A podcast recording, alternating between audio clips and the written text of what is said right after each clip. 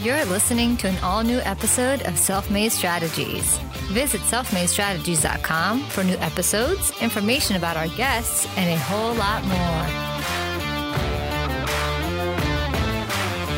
Hey everyone, this is Tony Lopes, host of the Self Made Strategies podcast. Thank you so much for listening to our show, where we try to bring you new stories from entrepreneurs every week on Thursdays, wherever you listen to your podcasts. This week, we interviewed Al Zone, the executive director of the Elmwood Park Zoo. We recorded this episode using Zoom and our RodeCaster to bring you a live shot from the zoo. If you want to watch along while you listen, you can either go to YouTube and search for Self Made Strategies strategies and look for episode 71, or you can go into the show notes wherever you listen to our podcast, copy that YouTube link, and go ahead over to YouTube and watch. Please hit subscribe wherever you listen to our podcast and on our YouTube channel, as we'll try to bring you new videos week to week with our podcast guests. Thank you so much for listening, and we look forward to a great year. Welcome to a brand new episode of the Self Made Strategies podcast. I am your host, Tony Lopes, and with us today is Al Zone, the executive director of the Elmwood Park Zoo. Al, how's it going? Good morning. It's going great. It's going wonderful. Good morning. Yeah. And if uh, for those of you who are watching this on on YouTube. You can see in the background, Al actually is coming to, we're recording this using Zoom, and Al is coming to us from the zoo because it, obviously you have to be there, even despite the uh, quarantine and the stay at home order. Can't have a, a bunch of hungry animals alone. Yeah, it, it, I'll tell you what, it's a great office to come to every day, though. Yeah, it's pretty fantastic. And so Al is coming to us. He's got three giraffes in the background. Remind me of their names. It's Gerald and, and what are the other two? So Gerald's the guy here in the middle. Saruba uh, is over here, and Makolo. Makolo is actually our youngest one here. Uh, Gerald's our oldest, uh, and then Saruba on the end here. Kind of super right cool. Super super cool. I'm I'm very entertained. I hope that people uh, head over to our YouTube channel and check this out because it's super cool that you are the first. They are the first three giraffes on my podcast. hey, there's always a first, right? exactly. exactly. Awesome. So, Al, how first of all, you know, obviously you're the executive director and the CEO of the Elmwood Park Zoo, but your career started further back, let's say going as far back as 2001 when you started your own entertainment and catering business. Is that correct? Tell us how you got yeah, into so the catering I, world. I've been in the food I've been in the food service and the service industry for a long time. Uh, I actually uh, moved over to Jeffersonville Golf Club in 2000. Uh, prior to that, I dabbled in some football, uh, did some traveling, um, and then every time I would come home from all that through college and everything, I would work in the in the food service industry. So I had a lot of love of the industry. I went to school for hospitality industry and operations. Um, mm-hmm. Went to Culinary Institute to to make sure that when I started my catering company, that um, my chefs wouldn't take advantage of me and stuff like that. Wanted to know a little bit about everything. Um, so yeah, so the, the company started mostly uh, 2000. Started Very in cool. food service. Very cool. And then your your dad, I was reading in the Montgomery News article that was done about you back in 2012. Your dad eventually leaves his his gig and joins you at the catering business to help you run it, correct? Yeah. So in 2008, when the economy started to get bad, um, we started to branch out. We started to do a food contract here at the zoo. Mm-hmm. Uh, we also took over a hospice uh, in uh, in East Falls, uh, which was ran by the VNA, the Visiting Nurse Association of Greater Philadelphia. And then on top of that, we had a, uh, a cafe in Yellow Book, the people that made the phone book uh, over there in King of Prussia off of Renaissance Boulevard. So the right. bigger we expanded, the, the more eyes I needed on things. So my father was an engineer, uh, worked at Mercy Health Systems for, oh gosh, over 40 years. So we wow. brought we brought him on board over here, and he's been with us ever since. We sent him to culinary school. Uh, he's done a great job, and has done a great job really keeping an eye on the kitchen. Wow. So your dad leaves the Mercy Health System and after a 40 year career decides to go into the catering business with his son, and you send him to culinary school thereafter.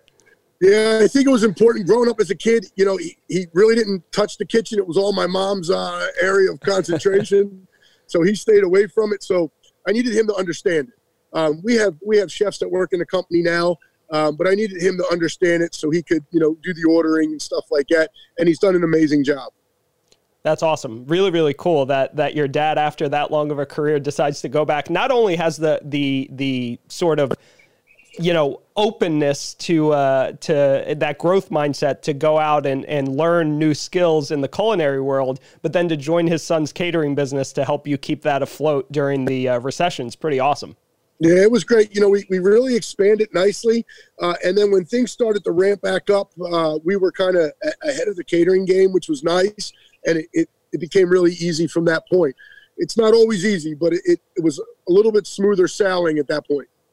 Very, very cool. So this kind of leads into your whole method of operation, right? Because you're a firm believer that when you don't understand something, this is quoted in that Montgomery News article about you in 2012, that when you don't understand something, you believe that you need to go out and learn as much as you can about it so that you can operate the business and make sure that you're not getting taken advantage of, but also so that you can operate it on an efficient level, right?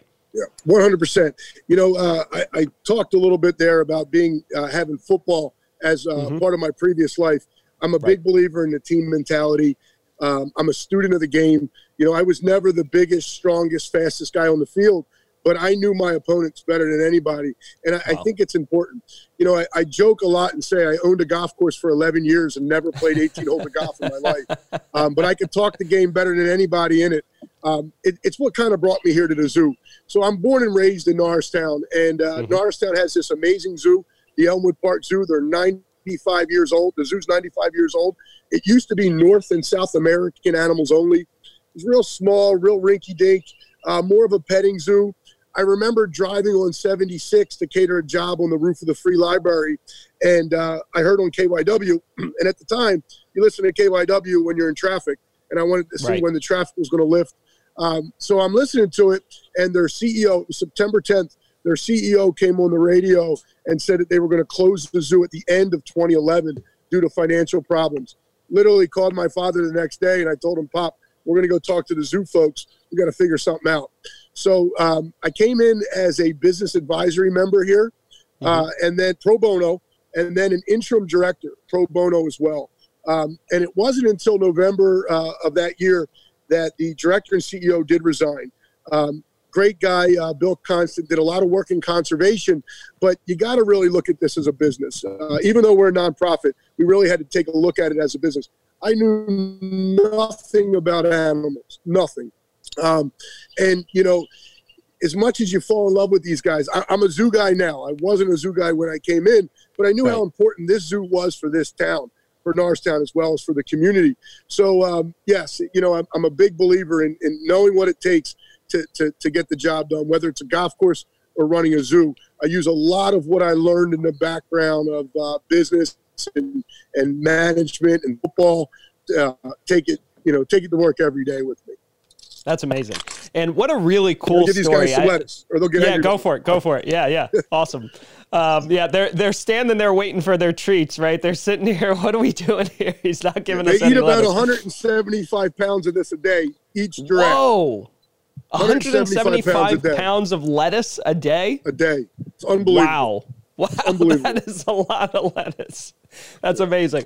Um, so that's really interesting. And that's one of the things that I find so unique about you is that you, you, a first of all it's kind of that triple bottom line concept you got into the zoo to begin with because you were already working with them as a catering and entertainment organization, catering a lot of their events, correct? Yeah, so they didn't have a banquet facility here at the time. We ran a little snack bar uh, for them. Um, and, you know, our numbers continued to climb when the zoo's numbers were declining. And it was right. because we were doing a lot of things right. You know, the zoo had about 114,000 visitors in 2011, uh, brought in about $1.9 million in revenue, was spending about 2.5 million a year in expenses. So they were upside down for a little while there. Um, it cost a lot to feed these guys. Now they didn't have giraffe back then. Um, one of the first things I think to know a business is you have to know your consumer. Uh, so when I first got here, I did a survey with the Montco Community College up the street, Montgomery County Community College. I wanted to find out who our consumers were that were walking through the gates. Uh, and it really was a, a, uh, group of consumers, mostly mothers with their kids, young kids, newborn to about maybe six or seven years of age, and then they were looking for the bigger zoo. So one of the things I wanted to do was expand on the uh, on the demographic. Uh, we mm-hmm. were again North and South American animals. Nothing real flashy at the time. We did have an awesome eagle exhibit. It's the largest open air bald eagle exhibit in the country, uh, and I'll talk about that in a minute too. It's uh, sponsored by the Philadelphia Eagles and Chapman Auto Group. Uh, we awesome. are the official live mascot. We go to every Eagles game. So, oh um, wow, okay. You know, trying to change the demographic, get new people into the zoo. We have a zip line course uh, here at the zoo now that wasn't here before, but really changing. Like when we brought these guys in, the whole idea for them is they're the tallest land mammal, and you know, Elmwood again, North and South American. These guys being from Africa, so it was to help us stretch around the world. Was the marketing campaign for it, and it really started a new a new angle for us just creating the draft feeding experience that opened in 20 at the end of 2012 as a rented exhibit.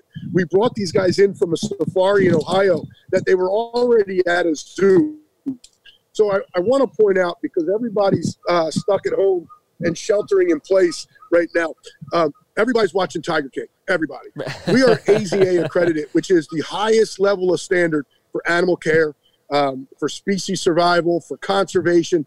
We don't have no Tiger Kings running around this facility. It's all about these guys and how we can better the, the environment that they live in, awesome. how we can better educate people on them and why they're important. So the AZA, the Association of Zoos and Aquariums, is, is what makes this attractive. You know, I wouldn't tell a business at all to partner with a zoo unless they were AZA accredited. Uh, you want that level of standard. You want to make sure that's what's happening with the animals are for the best of these animals as well as education, not used for marketing and, and all this other stuff. And it's important to say that, especially when I say that we're the official mascot for the Philadelphia Eagles. It allowed mm-hmm. us to change our demographic. It gets us in front of 70,000 people a week when they're playing at home. It gets us on their sideline. It gets us going to donor events and different things, which turns on a whole different level of, uh, of donors to the zoo. So changing that demographic, knowing our consumers is what took us to a new level. I talked about 2011 numbers. We finished last season a little over 600,000 visitors. The yeah. year before that, we had almost 700,000 visitors. So our numbers have grown astronomically, and it's because you need to know your consumer, you need to know your product. So that, that's how we've been successful here at the zoo. That's awesome. And it's that sort of business focused approach that I think that you brought to the table that's really changed the image and the the outreach of the zoo to begin with, right? Because when you came in as you said the zoo was in the red, what were some of the things that you did right away? I know you added sure. you created the the this brand of the zoo becoming an event space. I my wife yeah. is in the bridal industry and she has a ton of brides that get married at the Elmwood Park Zoo and they rave about it. So you really created yeah. this amazing branding yeah, concept. That, that's a great that's a great question. You know, if it works for Disney, it works for me is the way I look at it. Um, you know, one thing that's awesome about the AZA is they have this network of directors, all the directors across the AZA. There's about 230 of us. And we have this director list serve where I can literally type in an email and I can get the director and CEO of the San Diego Zoo to respond to it, which is great. Wow. A network like that of people that believe in the same causes and mission are great. We say all the time that, you know, we're 95 years old. We're not as old as the oldest zoo in the nation, which is 20 minutes down the road from us, uh, the Philadelphia Zoo. But we mm-hmm. have the same mission the same goals with education and, and, and species survival and, and um, you know, making sure that these guys are safe. So what's important about that is what do we, what can we do to make us different? I, I am definitely a risk taker. Uh, I, I talk a lot to the uh, to the staff here. When I first got here, the staff was terrified. Uh, they thought an entertainment guy was coming in. They didn't know what to expect. Um, mm-hmm. You know, one of the first things we did was bring in the Philly Phanatic. You know, wasn't wasn't much. You know, and my whole angle was let me get them there and then we can educate them. We don't bring them here for reasons outside much of our mission. But again, we'll do different events here. And then once we get them here, we can educate them. So one of the first things we did was we brought in the draft exhibit. And it was a traveling exhibit. Again, it, it came, it was here from Memorial Day to Labor Day. It spiked our attendance by 300,000 almost instantly. Wow. Um, but it was a big risk. I had to put my salary on the line for it because we were at a time where the zoo was failing we had to right. wean out a lot of things too. We really, I, I'm a big believer, and again, in knowing your business, knowing your consumer, knowing the complete operations. I'm a big operations guy. So I spent a lot of time watching the employees in the zoo and seeing what they do and, and, and you know how they do their job. We caught a lot of misalignments of funds and different things, so we we really cleaned a lot of house, and we got a lot of motivated people in here. You know, one of the cool things we do with our staff is when I first started in the animal world, and this is for almost every zoo. In the animal world, you'll hear a lot that I care a lot for the animals, I don't care for the people. It's why I work for the animals. Well, without the people, you can't feed these guys. Without the people, you can't do it. So really getting our staff to be uh, to do orientations, to really get in front of our of our consumer, knowing how the guest service works. We have an awesome team of leadership here, um, all the way down from our vets, our educators, our director of operations. We have employees that have been here for over 16 years um, and have really caught up and did well with it.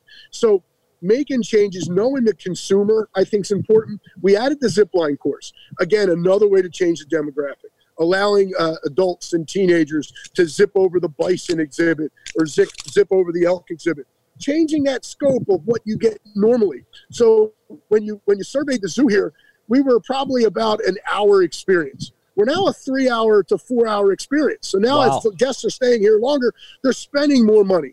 We have our own beer. We were the first zoo in Pennsylvania to get a liquor license. Wow. So we have a full liquor license here where we have our own beer that's brewed from Workhorse Brewery, and it's it's a tall blonde ale and a bison brown ale all the grain used to make the beer we feed out to all the hoof stock. So it's got a great conservation mission. It's sold in some uh, some local rest, um, grocery stores and, and breweries and stuff like that. So it's just it's been awesome. But thinking outside the box is what made us different. You know, Amazing. that's that's talking a lot about the beginning. And I, I know I have a, a, lot to say, but I want to point out um, when you when we really pull in our team of leadership, really find out. For me, I'm spending a lot of time trying to motivate but looking at numbers and moving things around. So every week we meet, even separately now during uh, this COVID nineteen. But mm-hmm. we we we meet with these leaderships, and I want to hear what's inside their minds in order to make us better. I used to say to my curator a long time ago, Dave Wood, who has passed away. But when I first got here, I used to say to him all the time, Dave, I have everything inside your mind. I need what's inside their mind for, for us to get better and for us to relate to the consumer today. And we it, it means so much. This past year, we were the first autism certified zoo in the entire world. And wow. we got that certification because of this amazing staff being dedicated to make sure our education and our message gets to every single consumer. So it's easy to lose track of that kind of stuff. So you need people like them to make you better. So you want to have those right people in order to get us where we are today. Amazing. I have so many questions to ask, and I apologize. I'm taking notes while you're talking because you're you're throwing oh, so okay. much at me, and I love it. This is fantastic. So I, I, wrote down a bunch of stuff for us to touch on. Let's take it one step at a time.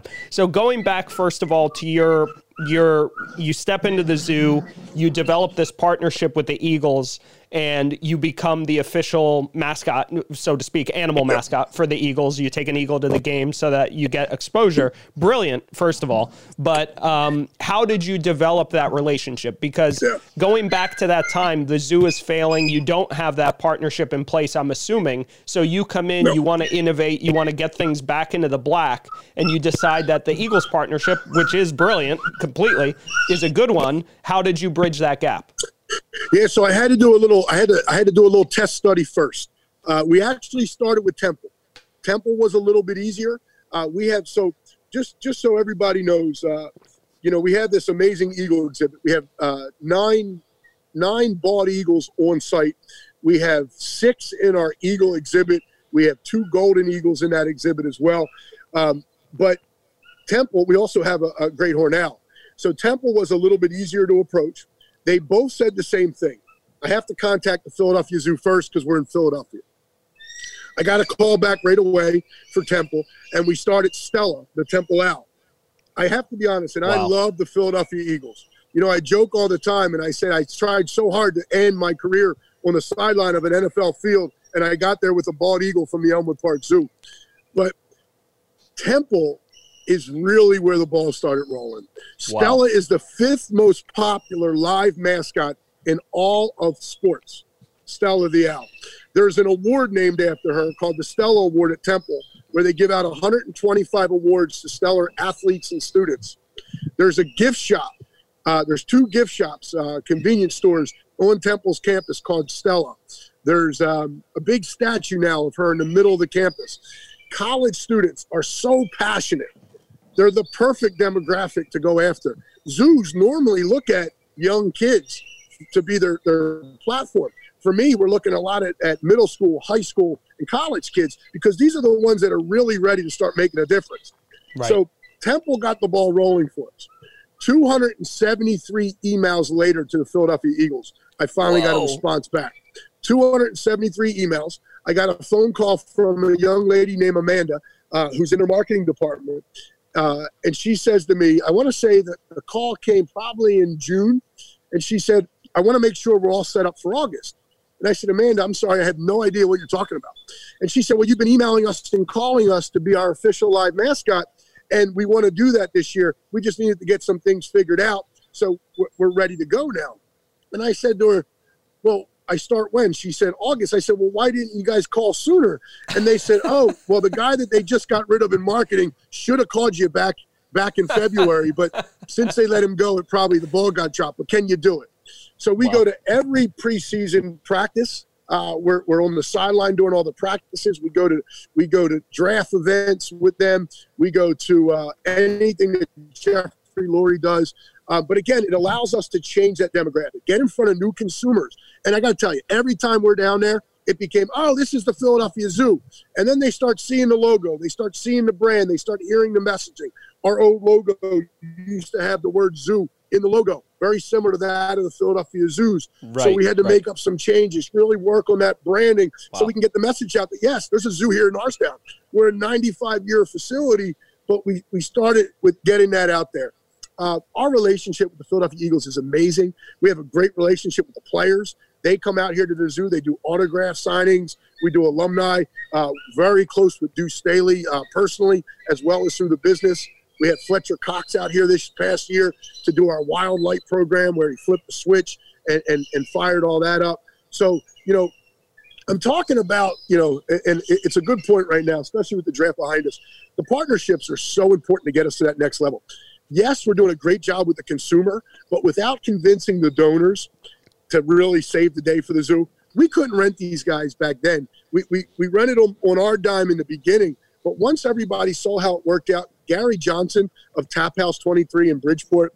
He owns a company called Tube Methods and Tube Tech in King of Prussia in Bridgeport. Those individuals start to change the day for the zoo. When they start seeing, you know what, I like what these guys are doing, I want to get involved, that's what changes the day. You know, Gary did this exhibit, he sponsors our wild lights. We have an amazing Jaguar exhibit that is brought to us by Sharon Danella. Uh, that Jaguar exhibit is the third largest gift to any zoo in the entire country. Wow. It was designed by Disney's Animal Kingdom architects, and it's right here in Norristown. It's what what currently we were a 16 acre piece of property. We now have a little over 60 acres of land that we're wow. working with. So we're having a lot of fun and we're growing nicely.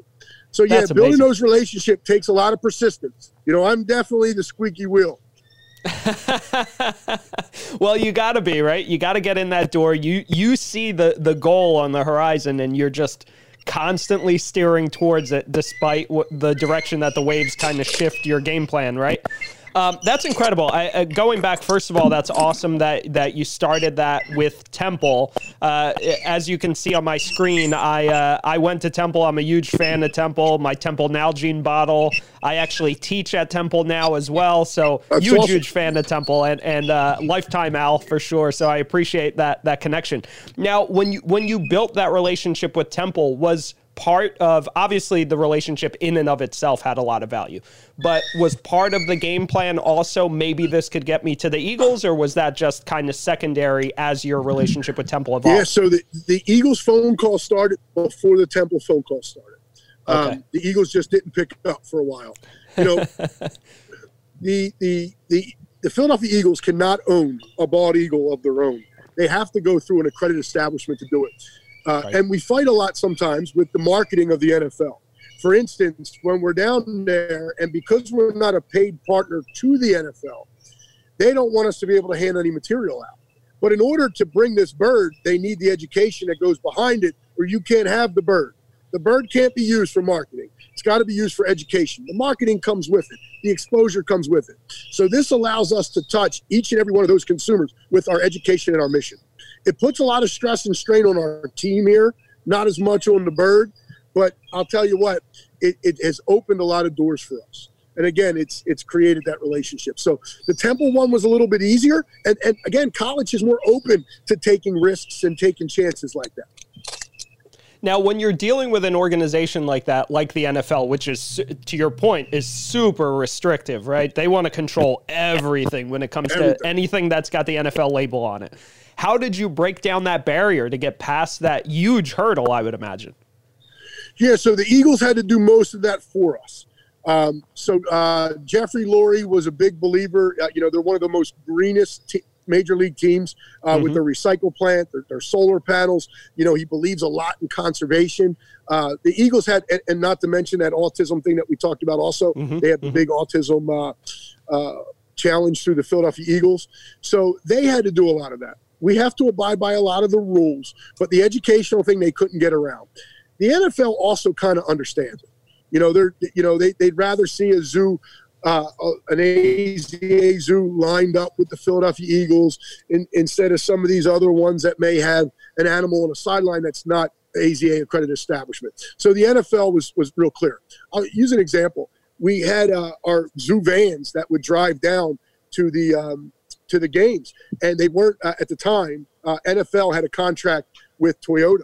They weren't Toyota vehicles, so we couldn't even park them on location even though it said nothing about the uh, wow. the Eagles or anything, just the little logo wasn't the NFL partner, so it couldn't even be on Jeez. location. So there's you know there's a lot of restrictions like that. Uh, then it became wow. your vehicle needs to be a hybrid because of the Eagles relationship. So again, that fits into our mission. So we adjust and, and make those changes. Very cool. Very, very cool. All right. So now let's shift more towards going a step further. When you join the, the, the zoo, you do these studies, you start to learn about your consumer, you're thinking about ways to innovate the product and service offering, and you decide that you're going to bring the giraffe exhibit in when the zoo was in the red. So, a couple of questions related to that. One, I'm, I'm sure it costs a lot of money to bring in giraffes and to make sure that you can feed them the amount of lettuce they need to eat each day and to build the exhibit itself.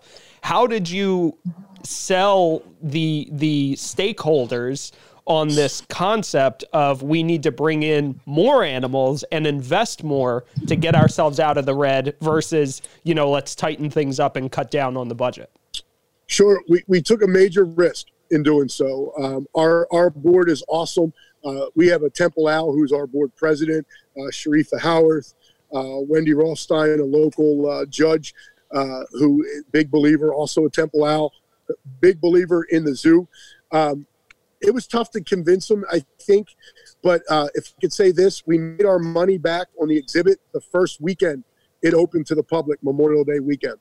We made wow. all the monies that we put out build the temporary built the temporary setup in the first weekend. So anything moving forward from there became a lot easier. I tell any nonprofit uh, doesn't need to be in the zoo world. If you want to get your business out of the red, you have to rent giraffe. You have to find a way to get these guys. the biggest credit I could take is that I was willing to take the risk. These guys did all the work. They really did. Wow. They did all the work. Um, wow. And then really working and taking a team and molding them, uh, giving them more leadership, uh, but also purpose. I think is important. You know, when nonprofits aren't doing well or when businesses aren't doing well, you have a tendency of wearing a lot of different hats. Um, you know, so creating the partnerships and really fine tuning what everybody's responsibility was, I think is what got us moving in the right direction.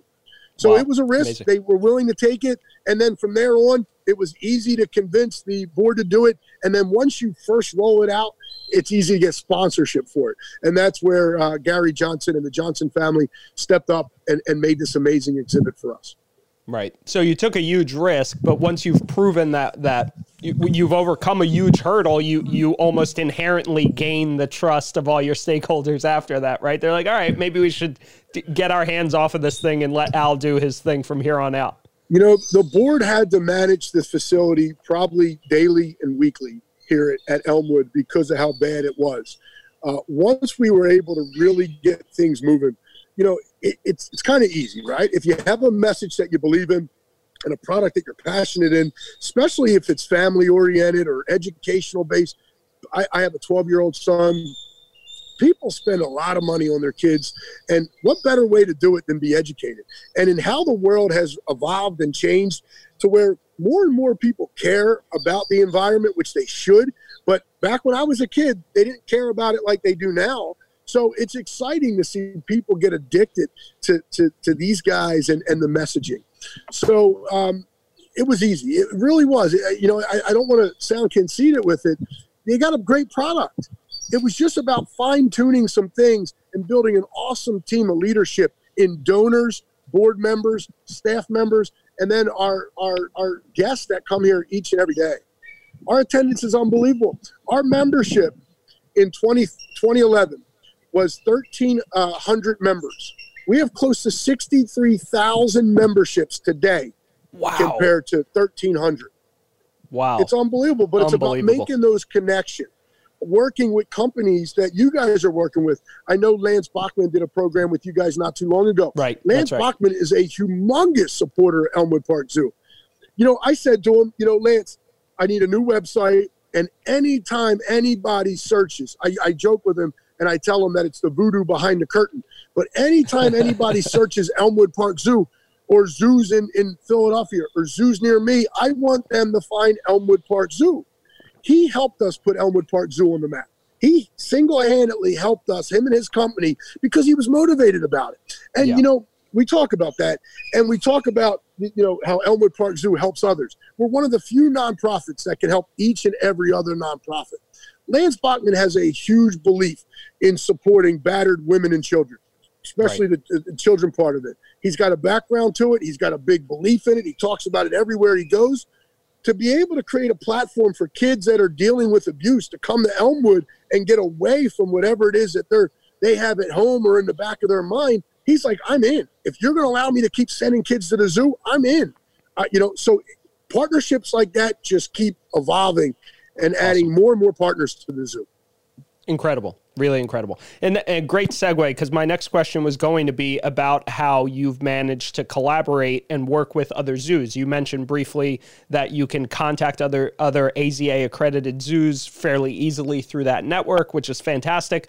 But you're you're in super close proximity to the philadelphia zoo as you've mentioned a couple sure. times now. How how do you collaborate with the philadelphia zoo? How does the sure. philly zoo and the elmwood park zoo work together? Well, I can tell you 100% when I got here, uh, there was an understanding of, you know, we're Montgomery County, Philadelphia Zoo's in Philadelphia. We're not mm-hmm. going to do any education. We're not going to touch Philadelphia. Everything's got to be elsewhere. Um, there's a lot of consumers out here. This area is so dense. Uh, respectfully, and I have a lot of respect for Vik Dewan and his crew over at Philadelphia Zoo. They are mm-hmm. amazing. What an amazing establishment. One of my top zoos on my list to go to. You know, there's plenty of consumers. There's plenty of education. We have a different experience. Uh, I'm currently the president of the uh, Pennsylvania Zoological Society, which are all the accredited zoos in Pennsylvania. So all the way out in Pittsburgh, Erie, um, the National Aviary, Lehigh Valley Zoo, not far from here. Uh, mm-hmm. Uh, so we all work together uh, at getting that message out there. Before this was all dictated and ran by the bigger zoos. Now the smaller zoos, especially those with voices, can can start to move things and start to change things. You know, we're a manageable experience. Even though we own a lot of land, we actually probably own about 20 more acres than that of the Philadelphia Zoo does. But I want to use that land very strategically. As, as you know, I don't want to become an exhausting, overwhelming experience. We're a zoo and we're a garden. When you walk through, you'll see a lot of beautification. We can get our animals and our education so much closer, but we have to continue to work with each other. Okay, it, it helps with the messaging. It helps with the competitor. You know, you also have to know your competitor. You know, I don't just want to know the zoos though. I want to know everything that anybody's bringing a family to. I want to know where they're if they're going to the movies. I want to know if they're if they're going bowling. I want to know what educational things they're doing, what museums they're going to. You know, I want to know all of that. And you kind of put it all together. You got to kind of put it all together. You know, we added the zip line course, changed the demographic. This past year, we did Wild Lights. It's our second year running. It lights the zoo for the holiday season, but it extends our season. Wow. everybody thinks about zoos, especially in this in this area, as Memorial Day to Labor Day. Right. The shoulder months are what's important for the zoo. It really is. What we do in the spring and what we do in the fall and the winter is what really makes the day. So right. we are very creative here, and we we cross we, we do a lot of crossing over. Philadelphia Zoo added a zipline park out just last year, I believe. They added a wildlife program last year. I think there's um, it's called uh, Zoo Illuminations or something. But I tell you, why not? I'm open for it. You know, we have to work with each other. If I have any question at all, I could shoot one text message to Vic Dewan. He will pick up a phone because he's he's an honorable individual who wants to see us all do great, and we find a way to make it happen. We work with the with the um, with the aquarium in Jersey. You know, when I first got here, one of the things I wanted to do was to cross over. So we created this land and sea membership. It's really what boosted our membership. But what it did for us was it gave us New Jersey. What it did for them was it gave them Montgomery County. Amazing. Because this was yep. an area that normally would go to the Baltimore Aquarium or the Adventure Aquarium. So forming those partnerships and those alliances, I think, are very, very important in anything you do. In anything you do. I think it's incredible it that you bring that be, up. Yeah. It, it, doesn't just have to be uh, educational or animal based.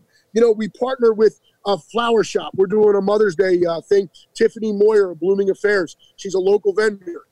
You know, obviously we're shut down right now, but we're mm-hmm. doing where we're delivering flowers and candy and educational messages and giraffe kisses to to uh, mothers next month or next yeah next this month couple this weeks month, from now yeah. and you got to partner with more than just the zoo world you got to find partners that that you can do a lot of in-kind trade and different things for exposure we're getting 700,000 people through here what business doesn't want to partner with the zoo when they get that kind of exposure so partners are the most important piece. Building that network is what's important to be successful. One hundred percent. Yeah.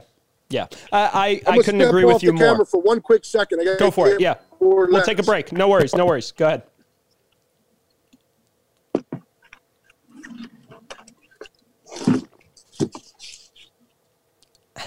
We're, we're all set. Got to reload the lettuce.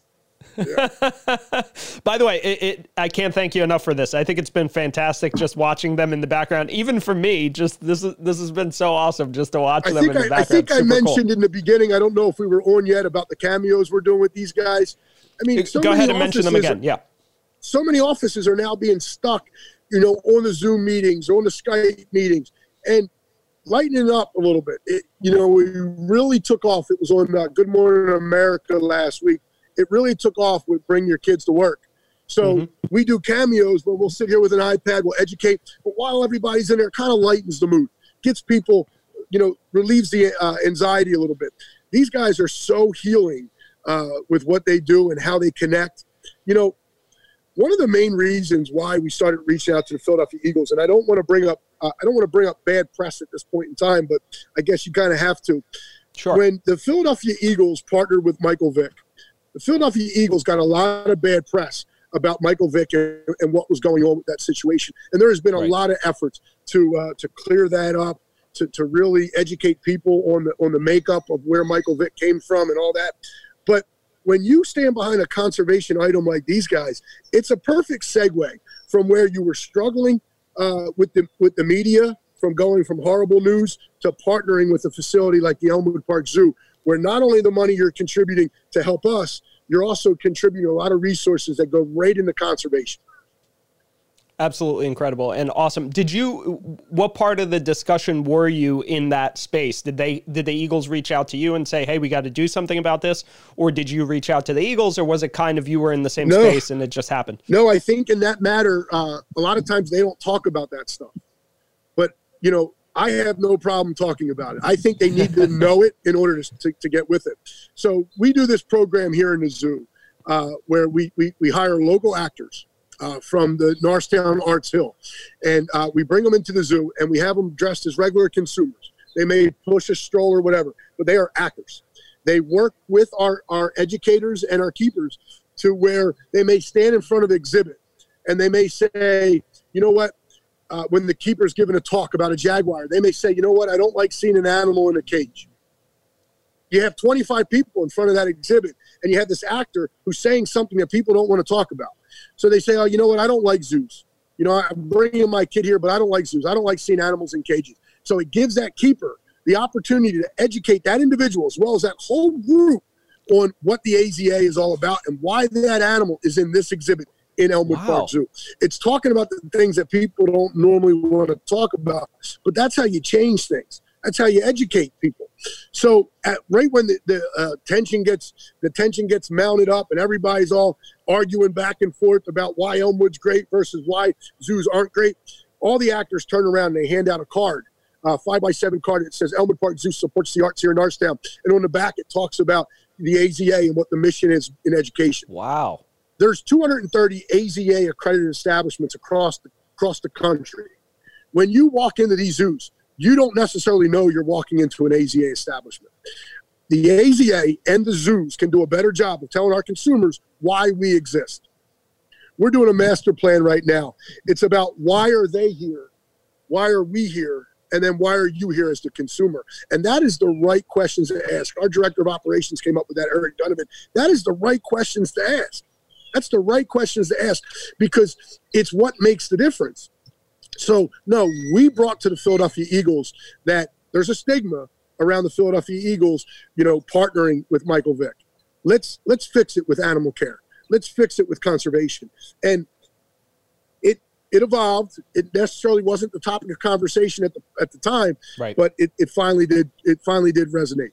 I think that's incredible. I mean, talk about thinking outside of the box to come up with the idea of what's the stigma associated with zoo animals and and how do we show people that we're not a part of that that we're doing something to make to make a change that we're a part of the AZA to get that messaging out and to come up with this idea of hey, let's hire local actors to to sort of be in the crowd and ask the questions that people are thinking but nobody is asking brilliant. How did you guys come up with that? What was the process of just evolving that concept?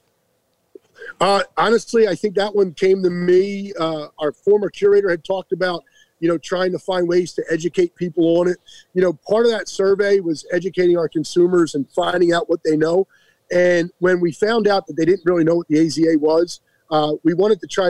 You know, you could put as many signs as you want in front of an exhibit, but unless you bring it to them and you bring it to them in an impactful manner, right. they don't retain it. Right. So um, it was a way that we, we, came up with it. It's no different than uh, street theater or street performers.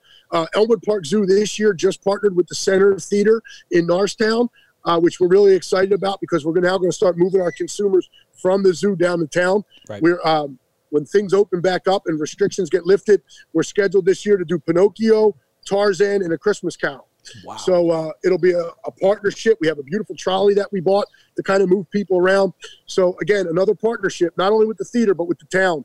Um, and, and we're we're producing those shows uh, completely, uh, getting sponsorship for them. But again, this is a theater that Mark Twain performed in and was closed down for a number of years, and now is finally coming back. And we want to get behind it to try to really take it to that next level. Amazing. Amazing. And I, I, love your propensity for collaboration and relationship building and focusing on the relationship before you even think about, you know, the transactions or the outcomes or whatever. Amazing, amazing, brilliant. Where did you get that from, you think? What what instilled that in you? Where did you find that more collaborative spirit? Well, I think that's a great question. Uh, actually, I think the answer to that, I stumbled upon it when I when I had the catering company at Jeffersonville Golf Club, I was busting my butt, waking up at two o'clock, uh, or sorry, going to bed at two o'clock in the morning, waking up at four thirty. Wow. Working all day. I was the, I was the chef. I was the uh, the salesman. I was the guy setting the room up, the whole nine yards. I catered a um, I catered a funeral for a doctor who fell off his roof down the shore. He oh. was renovating his roof and he had fallen off a ladder and he had died. And his wife was a younger uh, woman, foreign, not from the area, and she she called me up and she said to me, "Al, I've never been to a catered event in the United States other than what you have. Can you help me with his funeral?" So I did. I got her a transportation company. I got her, uh, you know, everything that she needed. Got her all linked together the doctor's kids, uh, the doctor was a little bit older than she was. The doctor's kids went to school down in, in Myrtle Beach area. So there was like a big disconnect. So I helped her out. About three years later, she calls me up and she says to me, Hey, so and so's her hu- late husband's daughter is getting married in Myrtle Beach. She doesn't know anything about it. She doesn't know what to do. She doesn't want to get taken advantage of. There's plenty of money set aside for it. But what does she do? Tony, I did the entire thing from my office at Jeffersonville Golf Club. I booked rehearsal dinners. I booked dress fittings. I booked limousines. And at the end of the day, I spent about, when I logged all my hours for billing, I spent about maybe eight hours of actual work for a course of a year doing everything from home. Only stepped foot down there one time just to coordinate some things. And I made a lot more money than killing myself. Wow. So I started to say to myself, you know what? I have to build this network. I have to build, I have to do it locally. So what I did was I branched out and I took uh, Stephen Starr, for instance. Mhm. Stephen Starr didn't know it at the time, but people would want to do a night out in the city for a 40th birthday. I would rent a limousine from a limousine company. I would book one of Stephen Starr's restaurants because he had multiple uh, different flavors. And I would send these clients, and I would get a percentage based on a management fee, but I would get a percentage even based from the limousine company where you may rent, you know, one car a year from a limo company. I'm renting 30 cars a month off the same limo company. Right. So I started to build this network of support system. And you know what? That that saying where, you know, if you if you screw something up, that person will tell eight people if you have Yeah. bad service. Right. That's a true thing, right?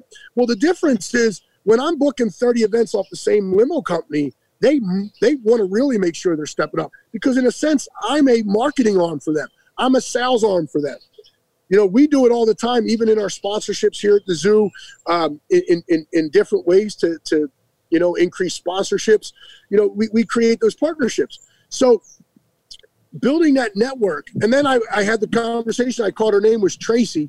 She worked uh, in Stephen Starr's office. I called Tracy up and I said, Tracy, listen, I've sent about a hundred thousand dollars worth of business to Stephen Starr's restaurants in the first quarter of the year. I want a percentage when I book under Zone Entertainment. You know, I want you to give a discount off the bill, and I want it to come directly to me because I'm selling for you. And in the beginning, it didn't happen, but then it started to happen. So, really building those partnerships is something I, I think it all started from that tragedy, but it, it built from there. And then I'm looking at it, and I was able to work a lot smarter hmm than working so hard because I was really exhausting myself Right. really trying to find ways to clip back on some of the overhead and really push out, um, you know, the experiences and, and, and, and different things. That's really interesting. that's how I think it started. really really interesting and thank you for sharing that yeah i think there's a lot a lot to that as well because your background is very diverse also so you bring a, a such a unique perspective to all of the things that you've done even in the catering and entertainment world that your team focused mentality your propensity for collaboration for helping other people out first and then kind of collecting on the back end brilliant so when you came to the zoo, you mentioned this a little bit earlier, and, and I want to touch on it because I think it's a, a, a very valuable lesson to those who are listening. You came into the zoo. Obviously, the zoo is kind of into the red. You said a lot of the people that were there had, say, 16 years or so of experience working with the zoo. How did you begin to shift their mindset into this? We are a, a consumer driven product. Yes, we're passionate about animals and conservation, but we really, you, you mentioned that a lot of the zoo people in the zoo world think I love animals. That's why I work for a zoo because I don't like working with people to begin with. And you got to shift that mindset that they have to start thinking about that. How did you do that? So I'm going to say one thing right before I answer that question. Yeah. You know, and it re- relates back to the catering. Uh, when I interviewed for the job here, um, Wendy Rothstein, uh, Judge Rothstein, she said to me, and she's been a long time Norristonian. She's been a, uh, a board member here for 11 years. She said to me, How can a caterer run a zoo? And my answer to her is everything you do in business and in life is catering. If you think it's catering as food on a plate, you miss the whole meaning of the word. Yep. Everything is experiential, everything is catering. You're catering to your listeners, you're catering to the people that work for you, you're catering to your family at home constantly. Yep. You're constantly catering, getting that message out there, making sure. So, yes, I had those football coaches that had that one style of coaching. But in order to be successful today, you need to have the style of each and every one of what I call our receivers, the people that we're trying to give the message to. So it took a lot of convincing, but the progress is what really makes it happen. When they start to see the results, it's what makes things happen. You know, it doesn't, it doesn't, ha- it didn't happen overnight, but I, I am truly a leader. And I think being a leader, being, you know, making decisions and sticking by those decisions are what's important. You can't you can't waver. You can't you know the, the team is looking for decision makers, mm-hmm. and that's where I think it, it worked out. When I got here, I had no problem you know taking the reins and being um, understanding and talking to the people as to why I want to do something. You know, when I would when I would bring up to our curator that I want to try to do this, right away our curator said, "No, no, you can't do it." So I would send that email in the list serve, and I would come back to him and say, "Wait a minute, there's seven other zoos doing it. Why can't we do it?" Now we do things that others don't do. Right. You know, we're the only zoo in the country that hand feeds bison, where you can stand there with lettuce and hand feed a bison, which is just as amazing wow. as this. Wow. But once you start looking at one thing and seeing how it works, how do you put it into other aspects? Creating an experience. Once we started to create the experience, it's easier for the consumer to learn. It's easier for the, the, the person that's buying the product to want to buy more of the product because they're engaged. So it was about showing them results, standing by those decisions. We don't always succeed. Right. You know, we, we, I've had a number of losses. I've had a number of businesses that have struggled. You know, um, it, it's it's tough. Right. But being willing to get back on the horse after you fall off, I think, is what's important.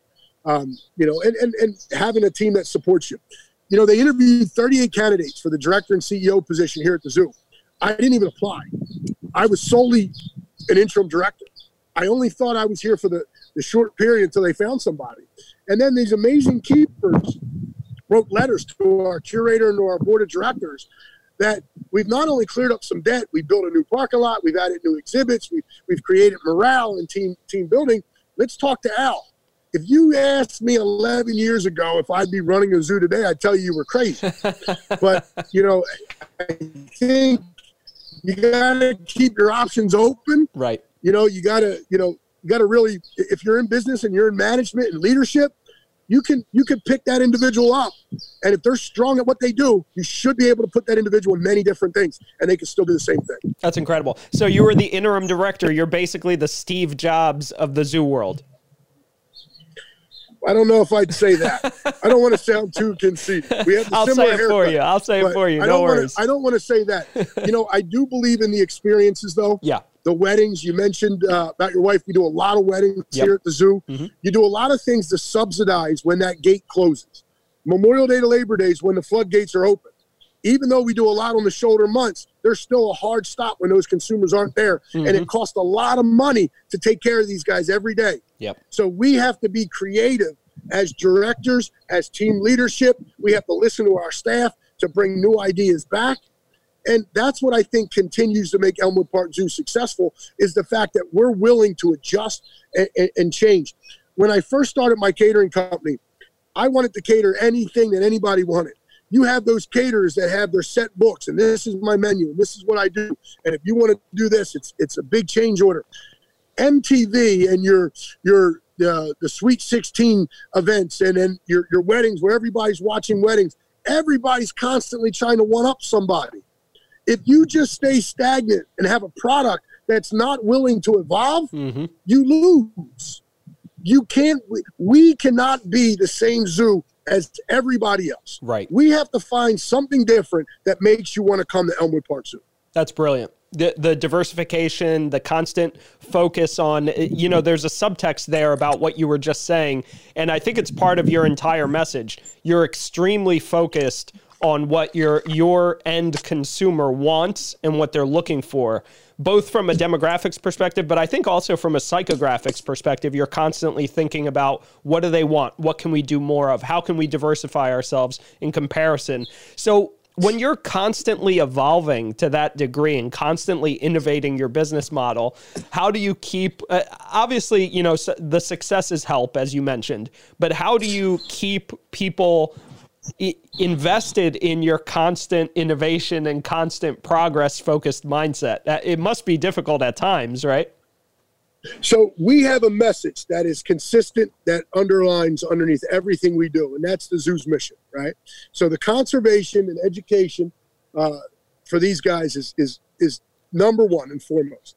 All of those other things that we spur off at, they're revenue sourcing items that will then fund back to, to build a 30 foot tall barn or to better an exhibit or even make a donation abroad uh, or, or to a, another country's jaguar preserve. Mm-hmm. Constantly trying to find, you know, ways that we can contribute.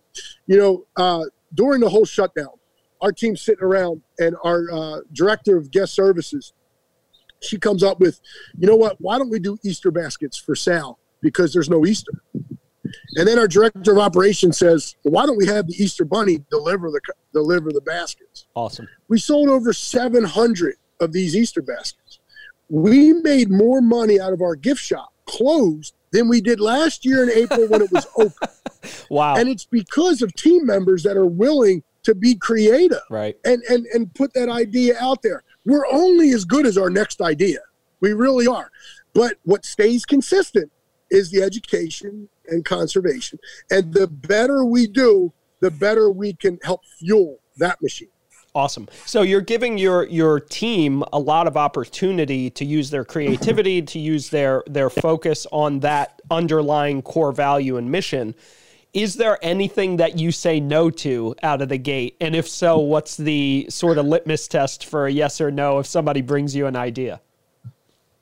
So yes, we definitely say no. Um, I think everything needs a full valuation. I had a, uh, you know, in everybody's makeup when they're when they're growing up, when they're in business. Uh, I think experience is so important, not just books, experience and education, but what you do. When I worked at uh, Jeffersonville Golf Club, the property at the time was uh, owned and operated, and still is owned and operated by the township of West Norriton. Mm-hmm. And what those individuals brought to me was um, there was a director there. His name was Joe Hine, and Joe Hine said to me, "You know, I, I, at his retirement party, I said to Joe, I said, Joe, you would always say no to me first. You would always say no to me. Why?" And he said, "Well, because you wouldn't stop." and you would keep coming back to me and keep trying to, to tweak it and then represent this idea to me. And then once that took off, you know, I said to him, So why would you say no? He said, Because the harder you worked at getting it to work, the more passionate I knew you were going to be to make it a success. Wow. So that's why that worked out. Wow. Tony, I think I'm going to have to walk a little bit with you if that's sure. okay. Yeah, I would love I have to. another group coming up to do another cameo with Sounds these good. guys Sounds for good. A, yeah. a business. All right. Let's relocate. So I'm going to walk with you a little bit. Sounds good. All right? Sounds good. So what's behind me here is the largest open air bald eagle exhibit in the country. Wow. Um, I, I, mentioned to you earlier how many eagles are in the exhibit. You can get real close to them. There's no barrier. That's incredible. See this guy here? So all these eagles are injured. Um, for instance, the Eagles official live mascot, uh, he's blind in his right eye. He's fully flighted, but he can't fly uh, because of. Um, I'm going to set this up right here. Sure. He can't fly because he fell out of his nest when he was born. Oh man. So, so, we got the Eagle exhibit back there, but this is probably a good spot. Awesome, thank you. So, how do you keep them? Uh, are their wings clipped, or? And I apologize for my ignorance, but no. so none them? of the none of the Eagles are clipped to stay in their exhibit. They're all injured. Uh, one got caught in barbed wire. Another oh. one got uh, hit by a hunter. So they're all they're all injured. They can't fly. Uh, we get a lot of wild bald eagles that'll fly in the exhibit too, which is really awesome. That's cool. Um, so no, uh, we don't we don't clip them to keep them in. Okay, interesting. Very interesting. Super cool though. Um, Not right. to mention, there's a lot of free food in there. they know, they know where they're getting they know where they're getting too. their meals. Exactly right? That keeps them motivated to keep coming back. Super cool. All right so now looking at covid-19 obviously the zoo is has to be maintained as you pointed out and it's it's expensive to maintain. And fortunately before we we recorded this we talked on the phone and you mentioned to me that you've had a lot of collaborative partners that have helped out a lot. We'll mention those in a second. But how are you currently dealing with it? Are you going to the zoo literally every single day, seven days a week to make sure that the animals are okay? Or what's your process for keeping things alive and functioning? Yes, so we are an essential business. Uh, the USDA has these animals care as essential, mm-hmm. which is great. So uh, I personally am not coming here seven days a week. Uh, I am still coming in, uh, touching base as much as I can. Uh, our keepers are here seven days a week, though, and they they they're overlapping and they're not. Um, you know, they're, they're keeping their social distances, but we have seven day a week care here all the time. We have 24 hour security all the time. People are still crazy. Uh, right. People want to do things where they, you know, right. we got to make sure we keep these guys days a week because they're putting up ideas, they're fulfilling uh, purchases. Uh, when it first hit, we sold over a hundred thousand dollars worth of memberships in wow. March. Wow, over a hundred thousand memberships in the month of March because again, people care about the zoo and they wanted to show their their, their support. Uh, we have the emergency fund that was just set up. It's on our website. Our director of development set it up. That has generated over a hundred thousand dollars. Donations. Uh, we just got Quest for the Best made a matching donation for the month of May. They're going to match all donations coming in in the month of May. They're going to give us a match for it. It's things like that that, that help help this continue. Awesome. Really, really awesome.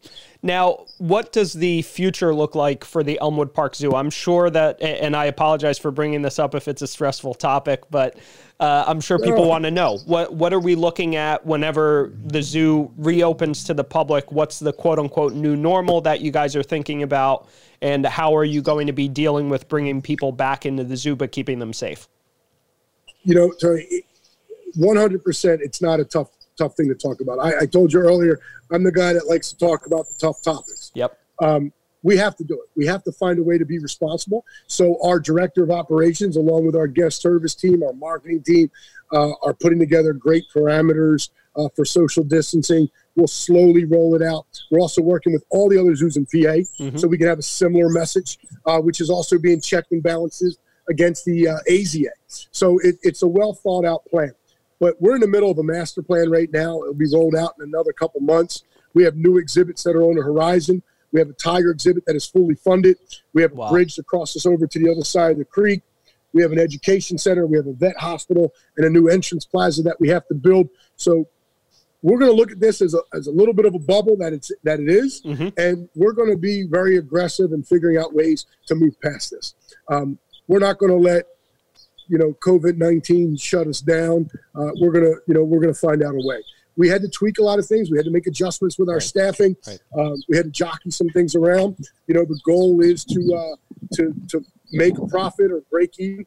We know we're not going to hit numbers that we're going to hit. I can tell you what, we're going to work very hard to still get at the same numbers, even with the three month shutdown. Amazing. Amazing. Or slow down. If anyone can, I'm convinced that you can. That's for sure. Um, what about the the? And this is partially me, but I'm sure a lot of other people are curious. I've been really curious about how all forms of entertainment are going to be dealing with this because I think restaurants, for example, catering businesses, event venues that do weddings are going to have a tough time dealing with this. And if you don't have a plan, totally cool, no worries. I don't mean to put any pressure on you or to put you on the spot, but do you have a plan or an idea of how you bring that side of the business back and what what that looks yeah, like? so we're we're going to look at that stuff. You, there's a reason why I uh, own a catering company and not a restaurant. Is uh, you know the catering the catering stuff's still going to happen. Right. People will still find ways to get married. We'll still have to cater those events the restaurant business is going to take a little bit bigger of a hit, especially the smaller restaurants that right. can't pack as many people in. Right. Um, but I think even the restaurants are being creative. Um, there'll be a time we're going to go. We'll, we'll, follow the guidelines that are being put in front of us, and we'll figure it out. There's going to be a time where those where those gates open back up, right? And and we'll be fine. Right. Um, you know, a lot of our events have slid their schedules. Uh, we're going to do the. We've already done the same thing, so uh, we'll we'll tweak it schools are going to come back, and if they don't, we're going to do it virtually until they do. Right. We're going to find ways to, to, to, get everybody back into into the norm. Right. I don't want to necessarily say that this is the new normal. It may be the new normal for a short period of time, but I do believe that we have to try very hard as a country to get back to normal. Brilliant, brilliant, and great message. I, I couldn't agree with you more. Awesome. Well, Al, thank you so much for your time and for the valuable information that you've provided with us with. I do have a couple of questions more so about your mindset and how you would approach uh, some of the the uh, the things that other businesses are, are maybe facing. Um, what's one of the biggest failures that you've experienced professionally or personally or in your entrepreneurial journey, and how did you overcome that and focus back on how how to become successful again? I think you always have to have a plan. Um, when I was at Jeffersonville Golf Club, uh, Jeffersonville Golf Club, I had owned the contract. The municipality had owned the property. Um, and at Jeffersonville, I was uh, putting a lot of money into a product that I didn't necessarily own the, the real estate behind it.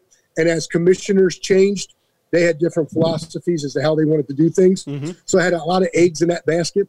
If it wasn't for me getting and seeing the, the writing on the wall and starting to branch out into that hospice, into the zoo, into the, the cafe over at King of Prussia, if I didn't start to do that, I would have been completely uh, sunk when I got out of Jeffersonville. Right. Um, so that was probably the. I, I, think my biggest thing is keeping options open. Um, I do think that mostly all of our degrees are very, very broad and can be used in a lot of different ways. What you're learning in your background and your makeup can be used in different in, in different ways. Mm-hmm. So I'm constantly looking at where I can add my insight or my experiences to make a business better. Um, and I think the best way you make a business better is by making your your your employees and your product better. Uh, once you master that, the rest is kind of easy um, because again, it becomes addicting and people want it as long as it's consistent and it's it's strong. Brilliant. So to that end, to what you just mentioned, how what's your let's say top three best practices for getting your employees up to the level of quality that you need them to be to execute at that level that you're talking about? Sure. Um, I think most businesses always struggle with the word communication. Uh, I think it's the hardest word in any business, uh, in life, in anything. It's always communication, right? You know, um, so I think really focusing on that, not giving into it, not giving into the fact that it is hard, focusing on trying to get the communication and the transparency better. Um, you know, you got to have a lot of those tough conversations. I think sometimes people don't always want to hear them, but I'm willing to, to do that. Um, you know, we, we work a lot with local municipalities and government. So there's a lot of walls that are put up. Mm-hmm. You know, I'm the kind of guy that tries to push through those walls and constantly try to, you know, to get through all the red tape. Um, so I, they're, they're, probably my biggest my biggest things is really focus on your employee, be good to your employee, build the morale for the employee. If the employee cares about you, they're going to do the right things for you. There's always those step backs that happen or where that employee may fall into a rut I think it's important as uh, for us as leaders that we have to try to find a way to connect and manage that individual. Uh, if you can't, you know, sometimes you have to make changes. Uh, right. Uh, but for the most part, you want to make all the efforts you can to utilize whatever strengths that individual brings to the table. Right. Not surprised. I mean, you said it earlier that when you're in catering, you're catering to everyone, including your employees and other stakeholders. So, not surprised that you take that approach. It's it's your same client focused, employee focused approach to to dealing with people in general to build relationships, right? Um, yeah. yeah, awesome. Uh, thanks again for your time. I think this was awesome, awesome, awesome episode and visually really, really entertaining. And, and I hope that people get a lot out of this. If people want to collaborate with the Elmwood Park Zoo, what's the best way to reach out and to get in touch with you? Yeah, through our through our website, uh, ElmwoodParkZoo.org uh, is our is our best way. All of our social media outlets. Um, our team's working very hard to get our video content out there. We had a, a, a goat video where we let our goats play in the gr- playground. It's had over half a million views. Amazing. Uh, so all of that is fine. Um, you know, I, I, can be found through the website as well uh, with my email and, and, a number to get directly to my office. So, uh, ElmwoodParkZoo.org is the best way to get in touch with us. Very cool. Very cool. Thanks again, Al. This was absolutely incredible. Thanks for your time. Tony, thank you. Thanks for letting us do the uh, the video. I, I, think it's important. I know there's a lot of podcasts, and it's it's easy to do it on the on the on the phone, but adds a little dynamic, especially when everybody's locked in. Definitely so does. So I much. mean, I found it super interesting and keep up the great work. Uh, I love everything you're doing. Thanks, Al. I appreciate it. Take care.